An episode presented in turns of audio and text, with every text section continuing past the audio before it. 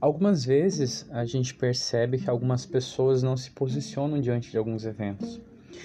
E no atual cenário nacional, politicamente falando, não são raros os eventos que chamam nossa atenção. E com a democratização da fala na internet, todas as pessoas se sentem como se fossem convocadas a falar e dar a sua opinião sobre o que acontece. Muitas vezes, até alguns artistas e personalidades foram cobrados a tomar suas decisões. Parece que ficar em cima do muro ou não dar o seu posicionamento claramente é como se fosse uma espécie de má fé. Algo que sempre passa na minha mente é que muitas vezes eu, Leonardo, tomo uma posição um pouco low profile diante de algumas coisas que estão acontecendo. E eu venho diagnosticando que essa situação vem muito da necessidade de pensar com muita cautela as coisas que passam para mim tentar omitir uma opinião sobre elas. O problema é que em tempos de pós-verdades, que a verdade chega ultra processada para nós, é difícil captar o real com muita fidelidade e lançar algum veredito sobre ele. Como disse em um trecho do Grande Sertão Veredas, do Guimarães Rosa, tem um trecho que eu acho muito interessante que é assim: Tudo que sei é que nada sei, mas eu desconfio de muita coisa. Então, a gente não pode simplesmente navegar e pisar sobre as dúvidas. O que nós precisamos é lançar hipóteses sobre o real. Ou seja, nós observamos o real e percebemos que algumas coisas estão mais distantes. Então, quando nós percebemos que algumas dessas atitudes são encaradas como um, um perfil um pouco de indiferença, nós entendemos que essa indiferença é uma tentativa de autoproteção. Ou seja, a indiferença dificilmente acontece porque com certeza nós estamos a todo momento sendo afetados por esses problemas e esses problemas nos marcam de alguma forma.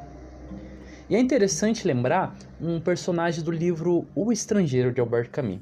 É um personagem que ele está totalmente indiferente diante das agressões, dos benefícios da vida. E esse personagem, ele percebe que ele não tem muita muito poder sobre a realidade. E isso tem muito a ver também com outro livro do Albert Camus, que é o livro O Mito de Sísifo. Nesse livro, ele traz a sua filosofia do absurdo, onde ele traz para representar a sua filosofia um personagem que é o Sísifo, aquele personagem que foi condenado a levar a pedra até o alto da montanha e ao chegar lá em cima ele vê a pedra descer novamente e ele ter que refazer eternamente esse trabalho inútil. Esse personagem, enquanto sobe a montanha, ele percebe que aquilo vai se repetir em um número incontável de vezes. E por mais que ele tente mudar aquilo, a vida e a realidade é alheia, indiferente ao seu sofrimento.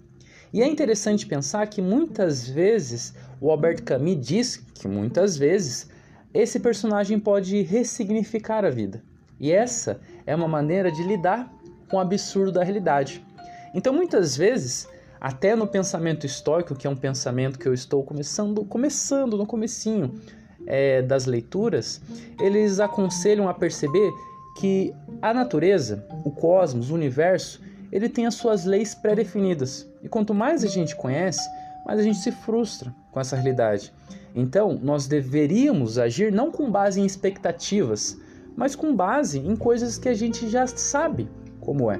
Então, se a gente sabe que o atual governo, por exemplo, vai ser uma grande catástrofe, como, ao invés de nós nos lamentarmos e ficar totalmente frustrados e raivosos e irados com isso, nós podemos pensar de forma estratégica para poder lidar com essa realidade.